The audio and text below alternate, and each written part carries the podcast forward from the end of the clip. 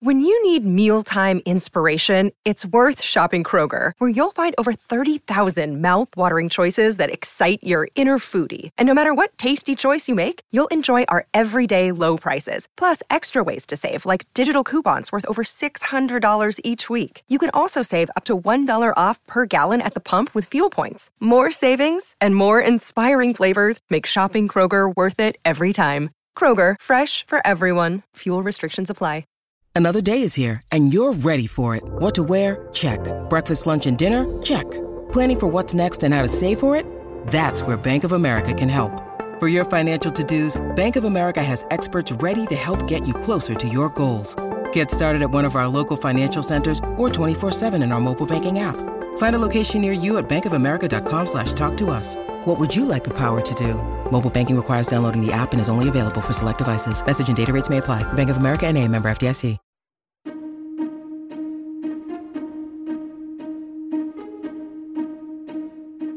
Hello and welcome to the How To Academy podcast with me, Das Christodoulou. Junkie, DJ, punk, pill popper, petty criminal, binge drinker, screenwriter, and TV repairman.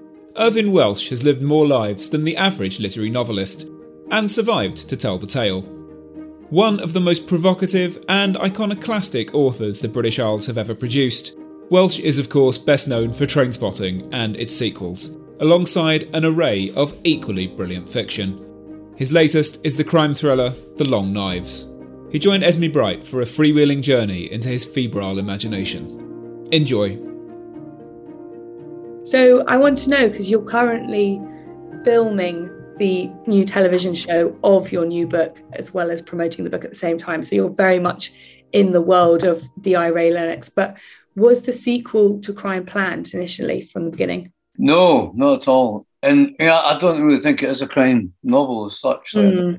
it's more of a, an existential thriller. I'm not really interested in kind of crime fiction, and you know, in this traditional sense of it. But Dougray came to me after Dougray Scott, who's the lead actor in it, um, came to me after he read Crime, and he goes, "I've got to play this character. I just want to play Ray Lennox. I need to play him." Like, yeah. So we tried to get uh, a film done of it, and we'd had a, you know, we'd done we'd done Filth. Jon Baird had done Filth, and mm-hmm. Jon was quite interested in carrying on with Jamie Bell as um, as Lennox in the in, in crime, basically. Yeah. And uh, you know, I'd met Dougray by this time, and I thought, well, you know, it was like um, I just kind of felt that he had such passion for it. You know, he just it's like it's, it's like you know, when you, when you saw James McAvoy kind of in Filth, and you saw like kind of Robert Carlyle playing Begbie and all that, and he's reprising Begbie they're kind of passion projects, and an actor gets really right into them, and you just have to let them go with them, like you know. And so Dougray and I we tried to get made into a film first, and, it took, and then we realised that there was so much to Lennox, it would be, and so much to the book, it would be better as a sort of um, a, a, kind of long form TV drama. And since then, you had the rise of that kind of genre. You know, you've had all the the, the HBO stuff, and um, you've had this. You know, it's quite it's unacceptable and it's kind of seen as a new where the new novel is in the long form TV show now. So we went to that approach, and um, it took us a while to find the right producer. Uh, we had a lot of setbacks on the way, but you just keep on, and uh, it took us, you know, it took us a good ten years really to get to where we've got to with it. And but we, we stuck it out, um, and it's been great. You know, we've, we've got um, Buccaneer Media have been our partners, and um, we've kind of moved from BritBox to ITVX, but it's the same ITV led thing with Polly Hill, and they've been fantastic. You know, they've been into that place now that they want to. You know, the ITV is kind of wants to like all other kind of platforms. It wants to move from having an older kind of terrestrial TV audience into a sort of into the whole the um the more uncertain but kind of rewarding world of, of streaming and all that, and you know the global. Mm. Um, world of it. So that's what we've been doing. Basically, we've been trying to do a, a story that's, um, you know, that kind of gets the police procedural element to kind of hook the, the more traditional kind of sort of hmm. audience in, but then move it to where we want it to be, which is like the existential thriller, so kind of kind of character based stuff, not so plotting more about the, the character and um, how they relate to the world and how they see the world. So moving it from like basically, you know, I see what I see crime as being is kind of starting off in the bill and ending up in True Detective. A book is different. A book you can just go nuts. You can just completely indulge yourself and get right into the character's head, make it all about the character. So it's a very different animal as a book as it is a TV show. Yeah, you do crack a joke about Taggart in the book uh, as well, which I enjoyed. But it's sort of it's you're right in saying that it's not quite within the like traditional Scottish crime canon as well, because the characters and the police officers aren't your typical clean cut figures. And while you know you've changed genres quite a lot throughout your career, but it does have all your usual ingredients for your typical, you know, gritty storyline, you know, themes of addiction. You've got Scots language, gallows humor, and it's also very political as well. And I, I wanted to talk to you about that because it's one of the main things in this new book as well as the trans storyline. And I wanted to know what led you to that and your kind of themes about identity and personhood in the new one. What drew you to it?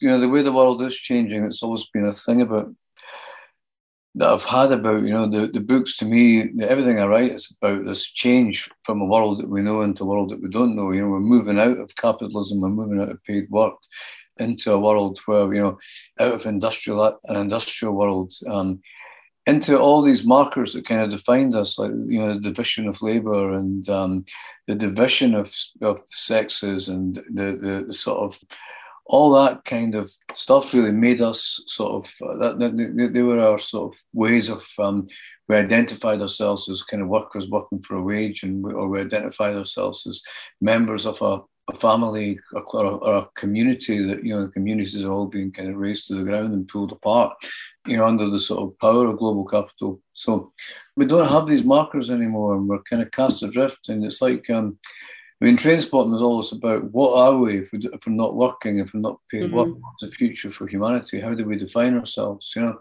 and I think that the the identity thing about who we are, that big existential question.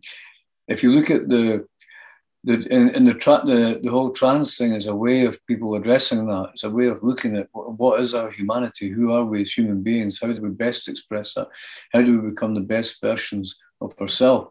If you look at all the confusion that's that's around in the world, trans people are not different from non-trans people. They may be looking at more radical solutions to this issue, but um, they're all everybody's looking at you know this kind of thing about well who am I now? What am I? Who am I? How do I fit into this world? What is this world that's changing all around me? But I didn't want to make any demarcation really between the trans and non-trans characters in terms of how they were experiencing the world and how they were experiencing the, the confusion and upheaval in the world and how they were trying to sort of define their place in the world. I think everybody's sort of to a greater or lesser extent all these certainties of, of who we are have gone in a lot of ways. So I, I wanted to to dive right into that rather than just mess around with it on the, the periphery.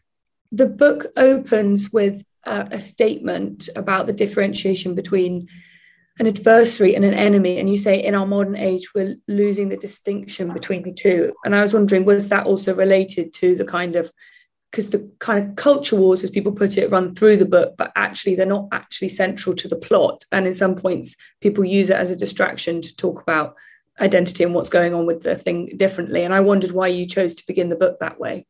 Uh, yeah, I think it's I think it's like you know we we live in that social media era where everything is mm. binary mm. and we're, we're, in, we're divided into these tribes and you, that is so interesting that the way that um, it actually shows how much we've been lied to for 40 years and abused by the mainstream media because we've carried on the same kind of abusive or other worldly traits in social media that we have. The, the, you know, all these tropes have been taken from the mainstream media to an extent. Our behavior is very much from the mainstream media, from the tabloids, from the ranting, from the demonization, particularly.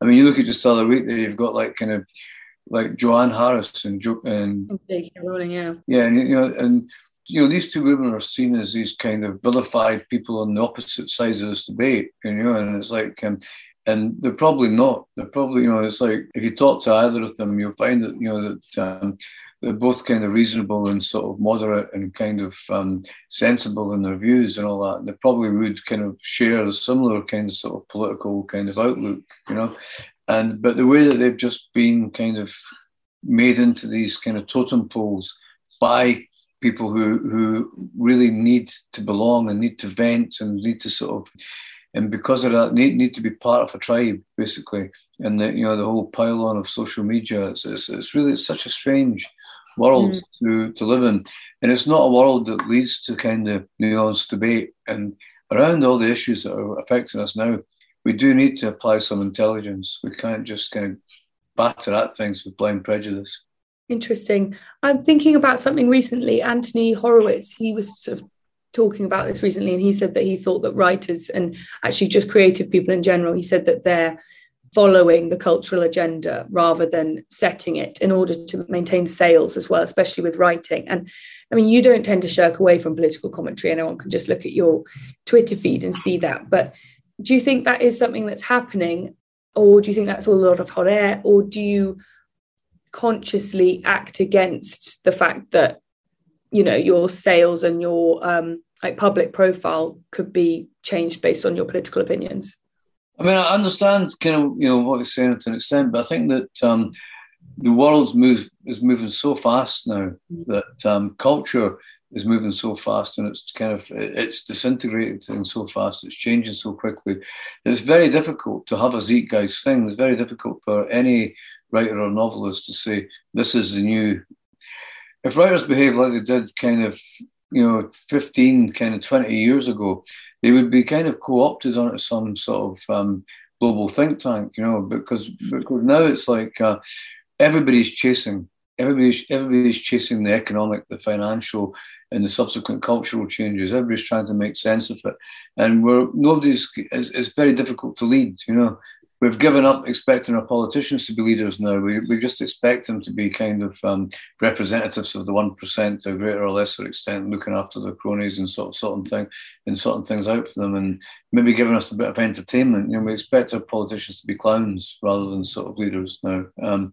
yeah. and you know, sort of idiot kind of. Uh, kind of um, entertainers and all that. And we part of the whole, you know, reality TV, celebrity culture kind of Schadenfreude is watching them fall and being crushed because you know they they only got maybe about a couple of years shelf life in them now instead of going on for you know dynasty type, mm-hmm. you know, sort of um, second terms and all that. You know, they're they're there to be humiliated and shot down.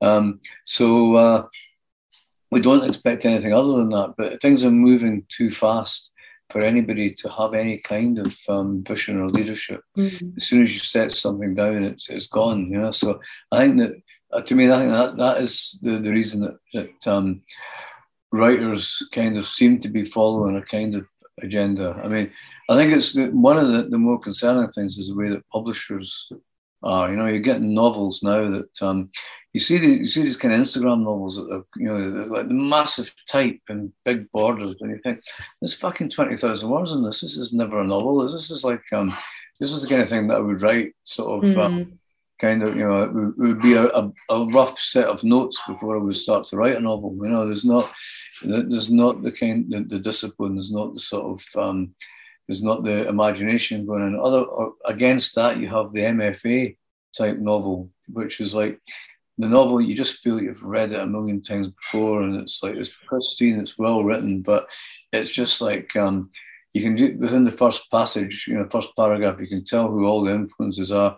You can actually see the joy and you think they're setting this up nicely now but now they're going to start throwing stones at the protagonist and they'll resolve it by page such and such. It just seems incredibly formulaic and soulless but again, that's not so much the fault of the writers. It's the way that everything's been professionalized, and it's the way that uh, culture is assimilated now through the, through the media and through training rather than through kind of lived experience, basically. Mm-hmm. Do you think also it's you know it relates to art funding as well, and if if if publishers are focused on profit margins rather than creativity, and you know genres have to be everyone has to be put in quite set boxes in order for things to be able to be sold. You know, every Irish writer's got compared to Sally Rooney and everything like that. You know, how do you think we're due some kind of cultural renaissance? Like, how are we going to ever get past that? I think it's always been like that to an extent, but, but you know, but it's just become more so. It's become, you know, the, the tools have become more effective, and it's again a of way of it's, it's, very conservative and it's a way of fleecing the public. It's very retail driven. Mm. You know, when, when I started writing, for example, there was like fiction and non-fiction. Basically, that was it. You know, you had two sections in a bookstore, and now you actually physically write into a genre hole. You know, you write, you know, you're, you're actually writing into this this slot on a bookshelf, and it, it feels like a kind of exercise in marketing. And uh, but it has always been there. I remember when I, you know, so when I went to um, when I first went to Hollywood after the the success the, the success of the Trainspotting movie everybody wanted to put me on a picture deal to set to do scripts for studios and um, and I remember like um, one guy said to me, uh, "You got to give us an extra Trainspotting," and um, I thought when he meant give us an extra Trainspotting, he meant give us something really original and different, you know. Yeah. And I wrote this kind of script. It was kind of sci-fi script, and I thought it was really good. And uh, went, this is not the next Trainspotting. And what they meant was literally give us Trainspotting too. Give us yeah. something, get the same actors back in straight away, and have a sort of you know they can have different adventures, you know, and on drugs or not on drugs or on something, you know. And I thought, fucking hell, man, this is nothing would depress me more to do to, to do that. You know, at the time I just couldn't be asked with anything like that. And I think, well, that's interesting, but that was the first time I've run against that phenomenon. You know, it's mm. that thing that um, we want more and more and more and more of the same until the public eventually get fed up. You know, and every time the technology changes, you have the same Spider-Man remade. It doesn't, you don't even, you know there's a million Spider-Man comics Marvel produced. but You're only seeing the first three, basically, just re, re kind of done and then packaged with other kind of cross fertilization with other kind of superheroes and all that. So that's you know it's the way the it's the way the entertainment kind of industry machine works. And publishing used to be a bit more kind of hoity-toity and highbrow. You know, we're a bit we're a bit better than that. We're kind of beyond all that kind of crassness, and now we're kind of very much uh, at the forefront of it, like you know. And you get the occasional maverick that kind of maybe breaks through and somebody and manages to convince some streaming platform to do something that's kind of interesting or whatever. Uh, but by and large, it's the same shit that's kind of knocked out with a little bit of a, a different spin on it. I mean, I've been working on a show just now, and the first thing they produce, it's like a quite a, a, big, not not the crime one, but this other one that we work on.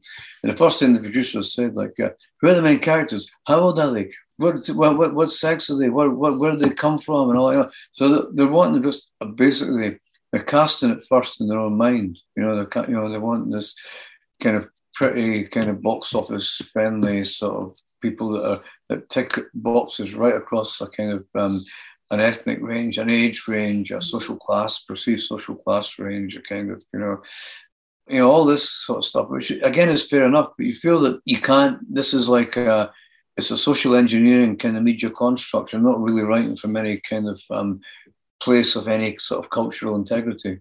It's interesting that you say that because to turn it back on you, you do keep returning to Trainspotting and you did eventually make Trainspotting and I hear you're actually still in ongoing email exchanges with Danny Boyle about Trainspotting 3, and you've made a musical that you've told me you've Yes, yeah. You, you it, doesn't, just, it doesn't count as franchising if it's from me, though. No, it's kind of, um... no, it's more artistic, of course, of course. Oh. but is it because you just enjoy returning back to the old characters and you're quite attached to them, or or do you actually begrudge the fact that you know you're making new art but you're always going to be connected with Trainspotting yeah i mean i just thought about i resisted doing the musical for years and years and because uh, mm. paul mcintyre was on it me for ages to do the musical and uh, he wanted to license the the tracks from the film like you know and i thought well when I did succumb, I thought the only condition I would do it in is if I could write my own songs. I don't want to. I don't want to license the songs because I wanted. To, I wanted. I hate all these musicals that they just bung in songs to kind of. They're not really musicals. They're stage plays. You know, mm-hmm. Evan Hansen is one. It's a great, great stage play. It's a brilliant play, but they just bunged in these crap songs to make it into a musical, which it never is. Like you know, so I wanted the songs to really say something about the themes, about the characters, and about telling the story. Uh, so that was, you know, so we, we wrote, myself and Steve, my music partner, we wrote all these different songs for it. And um, they really liked, fortunately, they really liked them. So we've kind of worked out all these tunes. And um, we're quite sort of, we're quite up for it now, you know, and we're, we're, we're very happy with it. But it was like that thing, I thought, well, if I don't write this musical, I'm, you know, I'm pile of ashes in an urn on somebody's mantelpiece.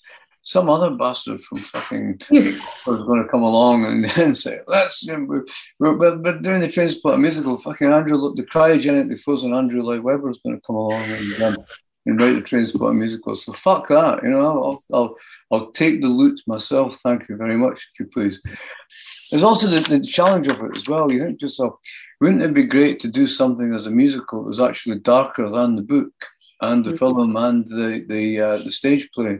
You know, so um, just um, you know, to, to, that's one of the, the you know the, the, driving reasons as well. The challenge of doing something that's going to engage a lot of different people and pull a lot mm. of people into this whole thing is quite is, is you know, and to to reboot it for a whole different time as well. You know, we've, we've, we've written new characters into it as well. You know, so I think to, to do something that's the same doesn't have any kind of interest or challenge to me. I think you, you take something like that and you make it into something else. I think that's the, that's the, the thrill mm. of it to me.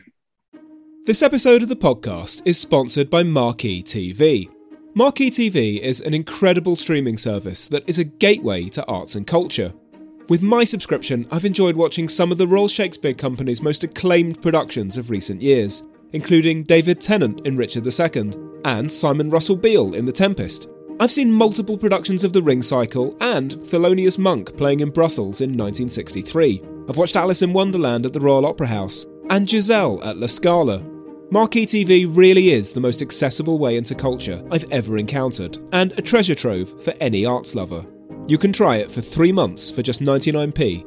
Yep, three months for 99p with the code HOWTO. Just visit marquee.tv and use the promo code HOWTO to to dive into the world of the arts like never before. Well, it's also it's great that you have the creative control, as you say, not letting someone else do it for you. But I also wondered, looking back on it and returning to it, is there anything that you actually wouldn't do now, or you change, or you think won't resonate with new audiences? Yeah, I mean, I think it's like you know, you you see, you you you basically want to when you're writing. The most important thing you can do is amuse yourself. Like you know, if you're not having a good time and enjoying it, nobody else is going to enjoy it. You know, so I think that um, if you if you look at you know, that there's a lot of the you know like the the old key Trainspotting scenes, if you like, you know, that yeah. they, they kind of the people want to see them and they work and there's a familiarity. But there's other ones around there you can think, well, let's do something more interesting than happened previously. You know, let's try and let's try and beat that, you know, make it so make these characters that we know much more of now. We know we know them better. Let's kind of see different ways they can pull on their swords and all that sort of stuff, you know. So I mean, you're right in that it's become iconic. I noticed um, that story about someone finding a, a toilet in Brazil and saying it was um, exactly like the one in Trainspotting. And I mean, it must be fun to have made cultural shorthand that everyone can enjoy. But it also means that you've gone from the kind of enfant terrible of you know fiction and and you know doing crazy stuff to being this like celebrated and quite acceptable part of Scottish culture. And does that ever annoy you, or do you kind of yeah? No, fuck out of me. I hate this kind of kind of um, sort of almost like this national treasure type shit. Yeah. Thing. You know, I try to kind of say, look, I'm still a fucking bad bastard. Like, fuck off. Like, you know, but nobody takes it seriously. They just laugh at me. I'm still a raver. yeah. So I mean, it's like it's one of the things that's I've just got I've got a novella coming out next year that uh, I've done with John King and Alan Warner as part of For Seal Club, uh, and because it's like um, John's publishing it through his London Books um, imprint as an independent, small independent. I've kind of taken the opportunity to go really fucking nuts on it and kind of go go do something really twisted and mad and dark with um, all these kind of fucked up young kids during COVID, basically, like you know. Yeah. So I think it's a so it's been it's kind of. Um, I still think I'm, I'm going to get this kind of reaction. The, the, the you know the, the, um, the reaction I always strive for. People going, "Oh, he's gone too far this time." Like, know, so so I'm, I'm, I still kind of strive for that kind of reaction as well. Yeah, I see that, and I wanted to talk to you because going back to the new book as well, you I mean you're and actually otherwise, especially one, especially in filth, you're you're clearly inspired by Alasdair Gray with the kind of typography and filth and the experimentations. But I wondered, do you ever try and temper things being too excessive or you know being too reactionary or how do you do it in a way that you don't feel like you're writing something that's gratuitous and it actually adds to the plot as well or or do you just actually enjoy writing something that's provocative i think you have to it has to come from character you know, mm. that's always my, my kind of standard measurement. If you just write something for the sake of shocking, and you you, you don't, you know, it's like, um, I mean, that's you know, if you if you think about um, James Bond, you know, you know, he has, you know, you have all these kind of James Bond characters, like, you know, he's got a first in Oriental languages at Cambridge, but he's also an expert in jiu-jitsu and karate, and he's tough on the streets, and he kind of, uh, and he's hard drinking as well, and all that, you know, mm-hmm. uh, and he's also a great womanizer, you know, and and uh, and he thinks, oh, this is fucking nonsense, like, you know, sort of kind of, it's a kind of wank boys kind of wish fulfillment kind of thing, you know, um, and you have to kind of, you know, you don't have, um you can't have a kind of an accountant, kind of happily married kind of accountant who suddenly goes out and decimates everybody in the streets in a kind of kung fu war, basically. Mm-hmm. You, know, you have to really sort of, um, you have to have the behavior has to match the character. I like to make the characters extreme. I like to make them having a really bad day, basically. I like to get two people having a bad day in different ways and stick them in the same room. And that's where you get the drama. You don't really get drama you don't get drama in fiction when things are going right and everybody's making the right decisions.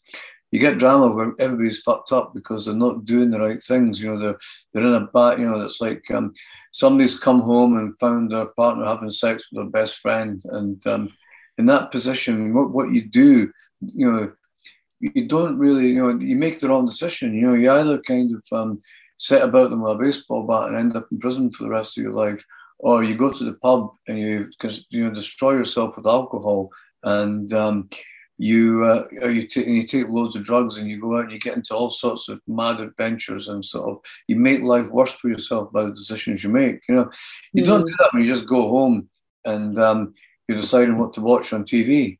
You know what I mean? There's nothing. You know, it's like there is no there is no drama there. There's nothing. You know. So I like to amp up the drama. I like to put people who are maybe a bit kind of um, who, maybe a bit have quite uncompromising ways of dealing with things anyway, but put them in the position so that the drama's kind of amped up. Um, mm.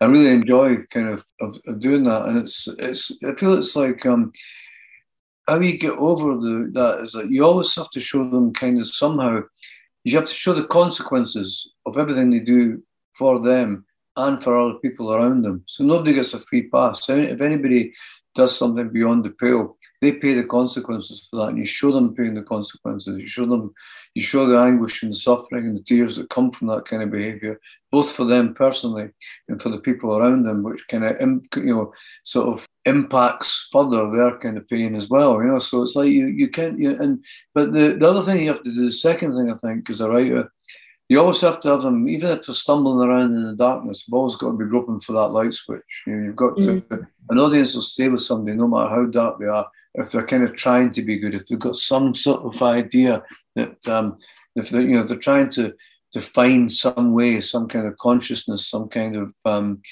some kind of epiphany, or they're trying to find some uh, exit, or they've got some kind of plan to get themselves out of the mess that they're in, even if it's robbing a bank or something like that, or you know, it's like you know, they want to people want to see people that are fucked up try to get better yeah, interesting because you know you you write a lot about people with a lot of trauma or self-destructive habits as well, but something which you like Lennox, for example, as your protagonist, one thing he isn't is apathetic, but then a lot of the people that surround him are. He's very engaged in justice, and a lot of what's going on in your books is about corruption and people letting people get away with things. And so you've got this protagonist that's really searching for it. But I also noticed in the book there's a lot of corruption that mirrors what's happened in the past few years. And I kind of wondered was any of it uncanny predictions or is it all inspired by things? For example, there's a bit all about um, for people who haven't read it yet, there's a, a Tory MP who's trying to give a former colleague a contract with the NHS for his pharmaceutical product in the hope of getting promoted health secretary. Um, and I wondered if any of these are. Is that you? Just well, you don't have to look. You don't have to look too far for corruption. yeah. Too far for kind of abuse. We're in a kind of you know, mm. and it's you know any anything that, that a writer can write and imagine is always is, is happening. This is back to the point that was made earlier. You know, it's probably happening somewhere Mm. You know, uh, and um, it's you know we're no longer. Well, I don't think you know. I think I think that circumstances and technology and all that are leading us into a place, and we're no longer in charge of that. You know, we're no longer we're not we're no longer the we are catching up with culture, as has been said, but I think it's for these reasons that you know the, the technology and the, the, politics and all that, and the, the, finances are just moving so quickly away from you know from how we've understood things to operate. But do you think that people still have the capacity to be shocked and outraged by incompetence and corruption, or or like discussing things, or, or anything, or do you think that you know we we've been so overexposed that we are either apathetic or actually just it, it's all i think we realize that the whole thing is kind of uh, is unsustainable and is crashing mm. around us um, and i think most people are kind of um, I think most people, in a way, I, am I'm quite optimistic. I think most people are kind of closet anarchists, but they don't really think that um, we can get involved in a revolution that involves us designing a new world. I think you know, mm. people think, well, let's just let this mess fall apart and then we'll sort it out and then we'll deal with it in some ways. Eh? Well, I also um, I read an interview where you said that you're actually quite a jolly person, but you find that lots of stuff just um, goes uh, out on the page. Uh, is that still true? Yeah, I mean it's it's it's kind of strange because uh, I feel I always feel quite upbeat and quite positive, and you know, I'm, I'm known. I think I'm. I think I'm probably known as quite a sort of. Um, it's quite a happy-go-lucky kind of jovial character around family and friends and all that. And mm. then I always get a bit of a shock myself when I look and I see what I've written. You know, I think, fuck, you know. if I don't get that feeling, I'm quite worried. You know, it's like if I don't get that fear, you know, like my, my old mum, she's 93 now, and um, I've always got to have this thing. Fuck, my mum's going to read this, like you know. So I keep telling you, you've got to keep, you've got to keep living because if I lose that kind of fear of your disapproval, you know, it's going to kind of send me into a, a bad place, basically. Well, it's funny you say you're happy-go-lucky because amongst all the very dark themes and some quite graphic scenes in the book as well, there's always a lot of comedy as well as social commentary. And so, does that all come very naturally? Well, I think it's like, um, I mean, part of it is, you know, is natural because it's like there's a very, in Scotland, there's just a very kind of, you know, tradition of black humour and cultural black mm. humour. People kind of, um, people laugh at the most kind of darkest and horrendous things. But I think it's like, you know, the laughter is born, a lot of the best laughter is born in darkness. And I think as a result of that, um, the contrived element of it for me is that uh, if you're writing something that's very tense and you're asking people to to stick with kind of quite unbearable material, you have to have the respite of a of a laugh now and then because laughter isn't so much. It's not always about just finding something funny. It's a mechanism for reducing tension. So if you give people the chance to, to laugh at something, then they'll um, they'll they'll kind of go with it and they'll, they'll sort of they'll take a little time out, and you know, turn the page and go, ah, great. I'm relaxed now, and then I can just sit back and I'll just look and go into this. And it's not so threatening, the thing they've been reading about. But I also know that um, while you're famous for your kind of very many lives from wild youth to working as a councilman and everything, uh, you also spent quite a large portion of the 90s winding up journalists by telling them fictionalized versions of your own life experiences, which I quite enjoyed. But I wondered, is that an intentional mystery about yourself, or was that all just for a laugh? Or for a laugh, but also I think because the famous is quite boring. Like you know, I mean, I've kind of you know, it's funny because there's been there's two documentaries that have been made about me now. I think kind of one is much more than enough, you know, but mm. uh, there's two. And one of them's been following me around for a year, and it's been quite liberating for me in a lot of ways because um, I've been thinking, I've been going, they've been following me around to all these different places that I kind of just go from from work and to write and to meet people, to hook up, hook up with friends, and it's like you know, and it's the, the interesting thing about it is that um, I've been thinking like, um, fuck me, I'm more interested than I thought I was. I'm actually doing quite cool things and all that, but because you you go around in your own head, you don't really think of yourself as being interesting. You kind of think that, you know, you look at someone and say that person there, they, they've got an interesting life. They do this, they do that. That's quite interesting.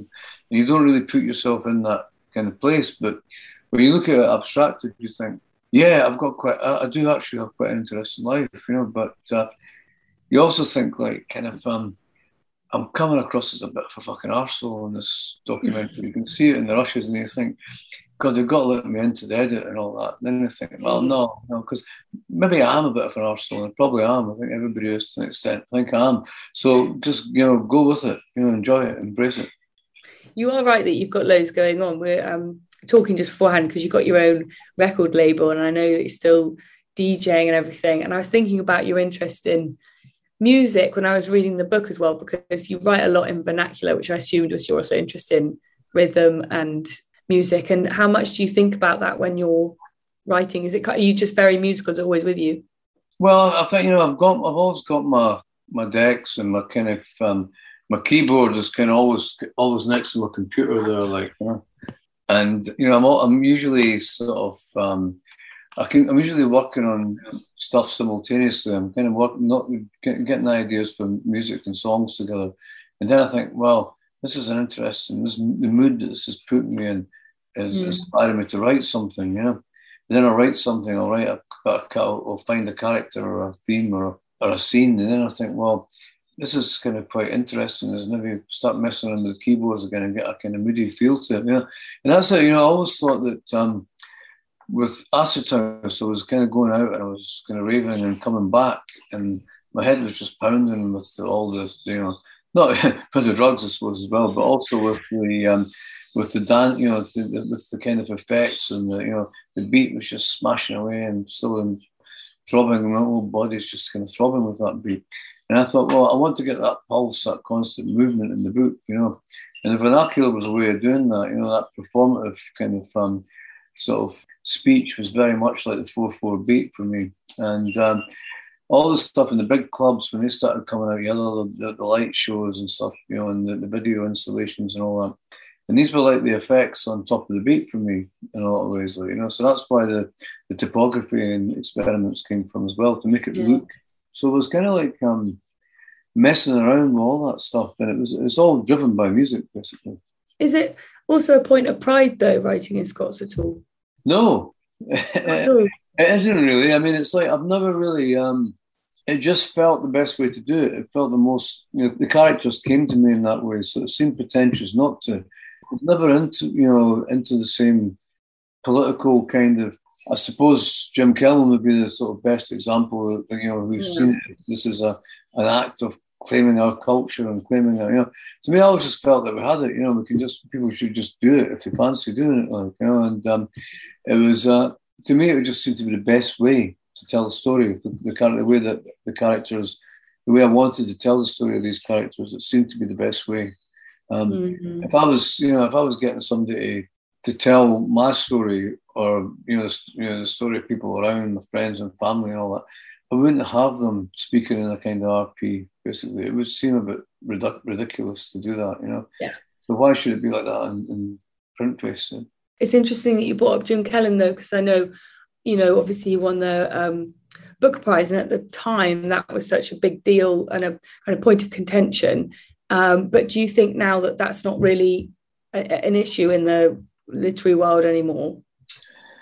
I think it is in a way. I think because mm. um, you know, I think that if you look at um, if you look at what happens, it's like the with the, the Booker Prize is is very much um, a way for people to become huge writers, huge established kind of sort of writers, and fettered by the whole festival circuit and the literary establishment, and writing for the posh papers and articles in New Yorker and all that kind of stuff. But if you look at kind of um, working class British writers that have of you know, sort of from you know from traditional working class backgrounds. I can think of like Jim Kelman and Graham Swift, and you know, it's like the the the Booker Prize didn't actually seem to do these guys much good. You know, mm-hmm. if you had a, a, a, kind of colonial background, it was more exciting to the to, you know to the, the, the liberal guilt of the kind of white British bourgeoisie, but not really. Not really kind of traditional prose. They didn't seem to kind of cut it in the in the mix, basically. Are you quite glad then that Trainspotting didn't actually get listed in the end then? I'm delighted. I think it would have been quite a, it would have been a sort of um, kind of co-opting kind of thing for me. I, I feel I almost feel that I'm better and uh, I've always been the, the kind of the bad boy at the back of the class, not the super bastard at the front of the class. Like I just feel more comfortable in that position. Like yeah. Yeah. And I, it's funny you call yourself the bad boy at the back of the class because I heard you described once as the bard of big night outs as well, which is sort of. Oh, sounds good. I like that. I, I quite liked it as well. I was like, that's that's a nice one, but it's um, you know, fame enables you to be able to experiment and get published and try new things as well. But obviously, it, it eventually is always going to separate you from where you you came from and the people that you were writing about at the beginning or, or do you think personally that's never going to be an issue for you and you're always going to be connected to your roots and to working class culture and to everything I think no. I mean, I don't think I am. I mean, I think mm. that you know, it's like you you you, do change. You you move around. Um, I think that a lot of people, not just myself, not just writers and artists and all that, we are in the spotlight. But I think that um, carpenters, um, sort of plumbers, and so a lot of my mates who've sort of um, who've done well and all that, you know, they, you can see that they've moved into a sort of um, into a different kind of social milieu to some extent. You know, even though they, they, hold on to their kind of roots and they hold on to, to who they are, the essence of who they, because the essence of who you are is always formed in your childhood, teens, and early adulthood. You know, mm. and that's you know that determines what kind of writer you are, what kind of person you are, and all that sort of stuff. Um, and I've never tried too hard to move away from from that. It's never really been an issue for me. But um, I think that you do you do have different opportunities, and you do, you do meet different people, and you do get into different scenarios, and they affect you in different ways. And it's pointless kind of trying to pretend that that's not the case. You know, you, and you you you really have to go where the music takes you, basically, and you can't. Um, and I love transformation. I love changing. I love kind of doing different things. I love sort of. Um, I, you know, you, you don't want to you don't want to look the same and dress the same and act the same and live in the same place and travel at the same places and go to the same pubs. Some people love doing that. I can't. I've just got to mix it up. I've always been like that since I was a kid. I've always wanted to go to different places and see different things. I'm going to come on to audience questions in a minute, but just continuing on from that, I'd like to speak to you about what you're working on at the moment because I can hear lots of rumors about all the cool stuff you're doing. I mean, someone some, some read somewhere that you're doing a radio novel with Bret Easton Ellis. You know, is that all still happening?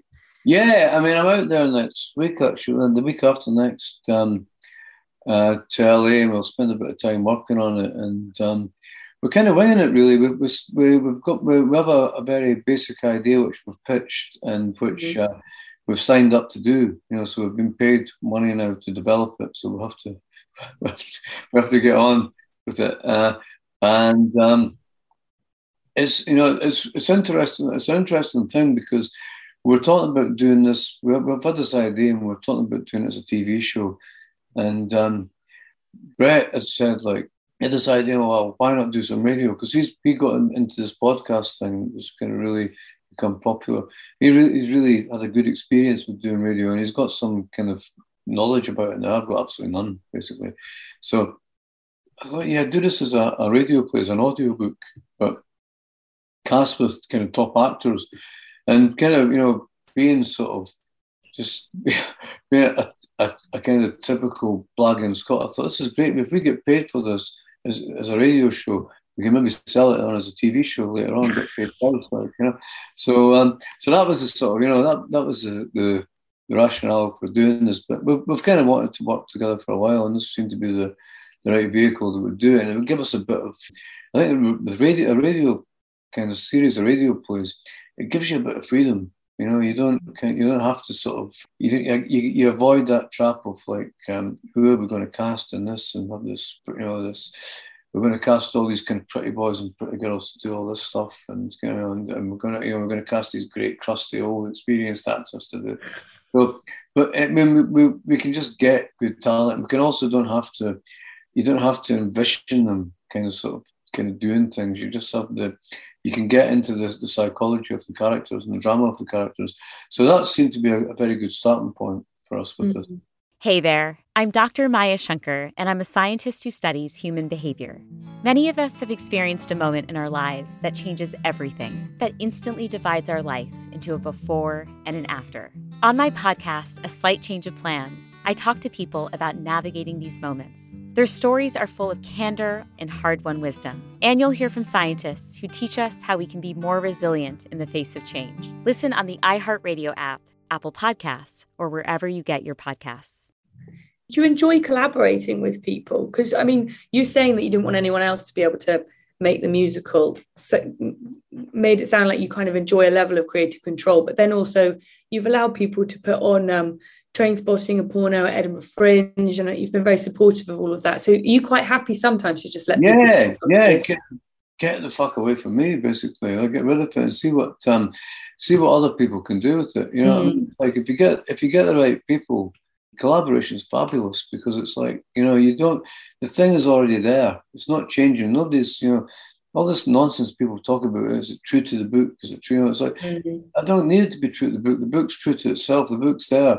you know that if, if people want to re, you know remix something and make it into something more interesting or different or take it off in a different direction that's brilliant because i don't want to see the same thing i want to see things that you know, i want to see change and I want to see things that are different and kind of you know, in a more contemporary or pushing the envelope out in a way that I didn't think that could, would be done. Mm. We've got Jenni Fagan doing uh, writing the Blade Artist, which uh, you know I, I, think that would be fabulous, like you know, because it's just mm. you know if you got you got you've already got Robert Carlyle's going to reprise Begbie and you've got Mark Boot and all that. If you throw Jenni Fagan into the mix as well, you've got something much more interesting again, basically, you know. Mm. So you're happy um, with people taking it on afterwards, but when you're writing a novel, are you fairly open to edits? I was also wondering if you used a sensitivity reader for this one in any way, and if you kind of yes, yeah. I mean, uh, we, we have we've used a sensitivity reader on crime, which out you know on the, sorry the, the Long Knives, which um, hmm. I was really I didn't realize that the, the publishers were doing that, and I was really kind of fuck. I was really a kind of I thought you know this is just some kind of censorship basically. I was really sort of against it. And uh, when I saw what they'd actually written, it was just so hell. It was it was brilliant. It was so it was such a considered and sort of um, and warm and helpful and interesting sort of an educational for me thing that it made the book better. You know, so it was quite it was a great thing to to actually because there's a lot of nonsense talked about these things as well. And I, you know, I probably would have been one of the persons that would be talking the nonsense. Um, and then you experience it. It's completely different from what people imagine it to be. But that's the thing because we had somebody who was just really brilliant and knew what they were doing. Mm. Um, and someone who was sort of productive and informative. Yeah, yeah. And and was and did it in a kind of spirit that they want the thing to be better, basically, mm. you know. Not you know, they weren't there just to trash, you know, they weren't there to trash it at all. They were there to, to make it better, to make it not just um not just better for uh, trans people to make them feel more affirmed. It wasn't a question about making people feel more comfortable. It was it was looking at that kind of authenticity and the, you know the making it, the the characters as psychologically believable and, and as authentic, as authentic as possible. Mm. Uh, that's what you what you strive to do as a writer. And we all, and on the TV show, there's uh, as a, there's been a sensitivity reader as well, and again, that's been a, a, a really positive experience for us so far. You know, so you know they've gone through the scripts and you know everything is i think the scripts actually improved as a result of the book as a result of the sensitivity reader in the book as well you, used the word you said that you were worried that it was going to be sort of censorship at the beginning. And uh, i know you said before that you kind of aim for people to be like oh god he's really he's really gone too far this time. But have you ever been told like that is actually too far or it's not adding to the plot or have you ever been reined in yeah, all the time on TV because you can't, you just can't get away with, with things mm. TV that you can get away with in a book. You know, I mean, I can go, I can write anything in a book almost, like you know. But um, which is that's the, the, brilliant thing about books. It's fucking you can still get away with murder basically. In the TV, you know, you can't. You've got, you know, it's like um, I just kind of this kind of sex scene thing in the, the TV, and they just, you know, they can't, you can't, you know, and it's also the, the different medium. You know, you kind of um what what you're you're doing in a book is you're you're working with the reader to work to create a film. The reader's making a film in their head using your book as, as the rough material, you know. Whereas like if you're seeing something that's done by a, a writer and a director and actors and all that, you're seeing their vision of it. You've that's pushed into you. There's no you've no real sort of um, interaction or very limited interaction with that with that vision, you know. Um, that's why people always prefer books to, you know, you know, they all prefer the version of the book um, because it's their version, basically. So I think, you know, there's certain things that you just kind of get away with, you know, and it's like, I remember like, um, there was when I, I was looking at I did a rough screenplay for the the the bedroom secrets of the master chefs, and I think there's a there's a lesbian scene that goes on for about four pages or something like a lesbian love scene that goes on for about four pages, which I was typing away, kind of. Um, and then when I kind of thought I can't, when it came to adapting it for the screen, I thought I can't ask actors to do that because this is yeah. real people. So I just put um, they made love, and then let the director do all that. Like he can, he or she can work all that out. Like you know. Yeah, that seems wise as well. Um, well, I want to come on to some of the audience questions as well. So people keep sending them in. Um, we've already had some funny ones, which is great to start with, which is someone says, What's the most outrageous thing you've done in the past month? the most outrageous thing I've done easily, I got pissed. I went out with a mate of mine's and we got he got really emotional. He's been having a rough time and all that. And mm. I've got I got drunk with him and I'm not used to drinking. And I fell over and I split my head open and I got knocked myself unconscious. And I got taken to the uh, Royal Infirmary, and um, my wife got called and he's, he's been taken away in an ambulance. And she got into the ambulance with me, and um, we got you know, and I passed out and I woke up, um, still drunk, kind of singing David Bowie songs with you know, blood gushing from my head, and that's an emergency. Um, and you know, you know, I'm about, 30 years older than everybody else in the fucking place, like you know. And um, I've had kind of concussion since, you know, it's just working itself through, out the system now slowly. Uh, so that probably is the most outrageous thing I've done in a while. Um, and that was about a month ago. enjoy the fact that you're singing David Bowie songs in the back of an ambulance. That is funny. Yeah, and on the, and on the gurney in the, the hospital waiting corridor. Fuck's sake, I'm, I'm, sure everyone loved you on the wall. My manners, I thought, you know, they might just to get rid of me, they might treat me first and get me out of there. Like, but they, they, were they were really lovely. I was just I was outrageous. It was terrible. It was outrageous. Do you um okay? Someone's asked a question which I don't think you're going to like, which is they've just said Sunak or Truss. Oh, it's like um I don't know. It's that thing. It's like um kind of cancer or an aneurysm, or something like that. You know, that kind of, what, what is the, the, sort of um yeah? I mean, it's like. Uh, yeah, I mean, I don't think it, it, doesn't matter. It doesn't really matter. I mean, it will be it will be Truss. I mean, you know, he knew as soon as it was, they're not going to have anybody brown skinned as leader of the Conservative Party because it automatically just smashes the Brexit coalition, and which is kind of fragile now anyway. But um, it's uh, I think that um, Sunak never had a chance from the start, uh, and it's inevitable that it will be Truss. And it's like the interesting thing is that if there's one person in the country that's got the potential to be even more stupid, um, ridiculous, venal, corrupt, and incompetent than Johnson. Truss is about the one person who could possibly pull it off. So we just seem to keep diving deeper and deeper and deeper into the bottom of the barrel. Mm, and there's a lot about that in the book as well, about just people you keep going for the same people all the time as well. So there's a lot of. Um, we're in a we're in an abusive relationship. The British public's in, in, a, in an incredibly abusive relationship with its own establishment. It has been for years and years and years. And it's actually getting worse and more pathetic. Mm. God, that's a good headline. Um, um, we've got a slightly different question now, which is going back to what we were saying earlier about, you know, art perhaps becoming more sanitized and more profit driven. Are there any young writers or young creatives that you're reading and really enjoying and you think are going to be important? Yeah, I mean, I think like obviously like Jenni Fagan. Uh, I mean, I think she's brilliant. I've had her, you know, I've, I've kind of um, basically signed her up to work on the the Blade Artist. I said, "You've got to, you've got to do this, like because um, because you're brilliant and it'll be great." Basically, mm-hmm uh, Gabriel Krauze, you know, kind of London writer. I think he's just brilliant. He's going to be one of the, the, the biggest and best writers uh, that this we've had here. Uh, there's so many. There's you know there's there's a lot of great um, new writers, kind of young writers coming through. The the, the big problem is that um, the most interesting ones aren't really part of that kind of um, the kind of corporate sausage machines kind of sort of stuff that we, we, we get out. And so I think we really, we need to have a, a space, a kind of, um, a really bold, underground, interesting publisher that's kind of quite well financed. That is just taking on, taking on really interesting voices and not just kind of, um, kind of daft Instagram writers, basically. Mm. They're, they're, they're, believed that, they're hyped as being interesting and new and cutting edge. They're not, they're fucking boring. Do you think that might be ever be a project you'd take up?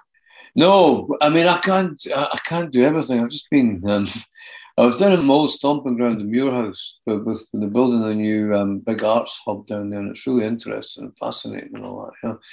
And um, you know, I've just been asked to kind of get involved and help out there, and I have to because it's my own old kind of manor and all that. You know, but I'm just spread so thin as it is now. You know, and I can't really be involved in everything. We've got the record label. We've just knocked out kind of six tracks already that have all done. You know, you know, they're all brilliant. They're all doing really well. But it's just to keep an eye on everything and to keep involved in everything and to give it your best.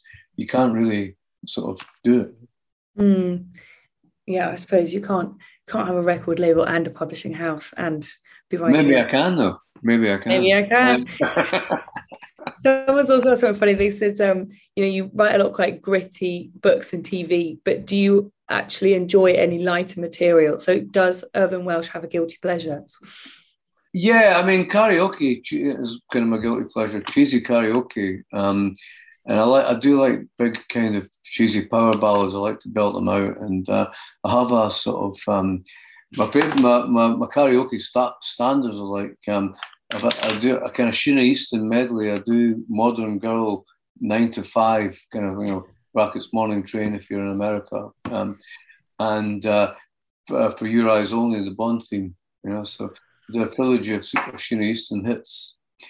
And uh, you know, I started doing that in America, so that's like you know. But I, I do love a good kind of um, sort of cheesy karaoke, and I love I love good, clean mainstream pop. We all love eighties mm-hmm. pop and these big anthems and all that sort of stuff. So so yeah, I do. You know, I, I kind of sort of um, I do have a lot of guilty pleasures. I do kind of you know I, I I don't mind going high or low culturally. Like you know, it doesn't sort of bother me if I enjoy it. I enjoy it. it doesn't matter. Good. You should never be a snob. I think that's the right way to be. Um, that's actually all we've got time to talk about, and quite a funny question to leave it on as well. But thank you so much for giving up your evening and talking to me. It's been a real pleasure. No worries, Esme. It's been a pleasure. Thank you. This episode of the podcast starred Irvine Welsh and was presented by Esme Bright. Esme produces this series with me, and we have help from Nicole Wong. Our editor is John Doughty. If you love literature, you'll find more of it at howtoacademy.com. Coming up in the next few weeks, we're hosting John Irving, Kate Moss, William Boyd, Kamila Shamsie, and Will Self. Till next time, I'm Vas Christodoulou. Thanks for listening.